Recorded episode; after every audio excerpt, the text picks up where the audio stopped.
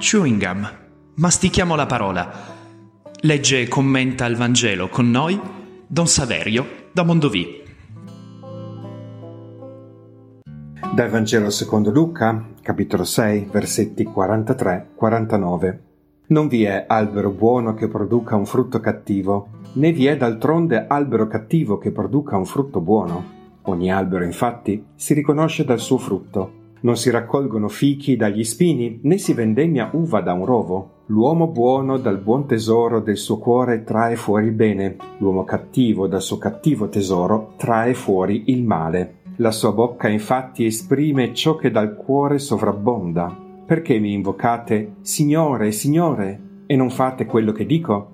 Chiunque viene a me e ascolta le mie parole e le mette in pratica, vi mostrerò a chi è simile è simile a un uomo che, costruendo una casa, ha scavato molto profondo e ha posto le fondamenta sulla roccia. Venuta la piena, il fiume investì quella casa, ma non riuscì a smuoverla perché era costruita bene. Chi invece ascolta e non mette in pratica è simile a un uomo che ha costruito una casa sulla terra, senza fondamenta. Il fiume la investì e subito crollò e la distruzione di quella casa fu grande.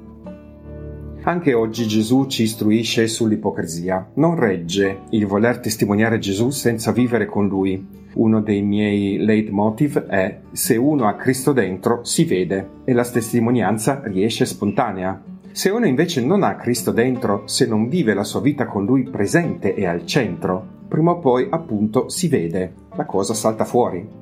Come sentiamo dire ogni tanto, il mondo è stufo di parole, servono esempi, serve la testimonianza che essere cristiani vivendo la propria vita con Dio è bello, che stare con Dio è un'esperienza di bellezza, che con Dio si vive bene.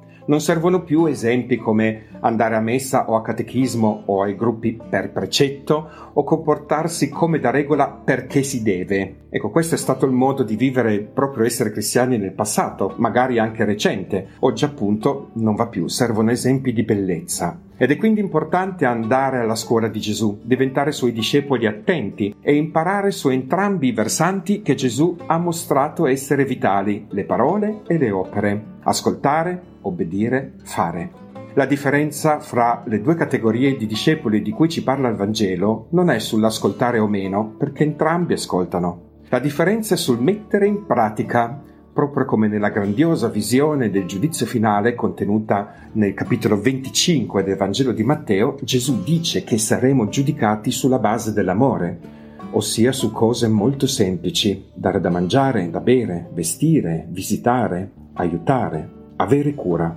opere quindi. Nel capitolo 2 della sua lettera Giacomo scrive Così anche la fede, se non è seguita dalle opere, in se stessa è morta.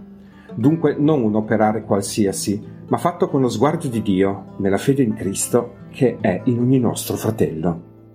Buona giornata.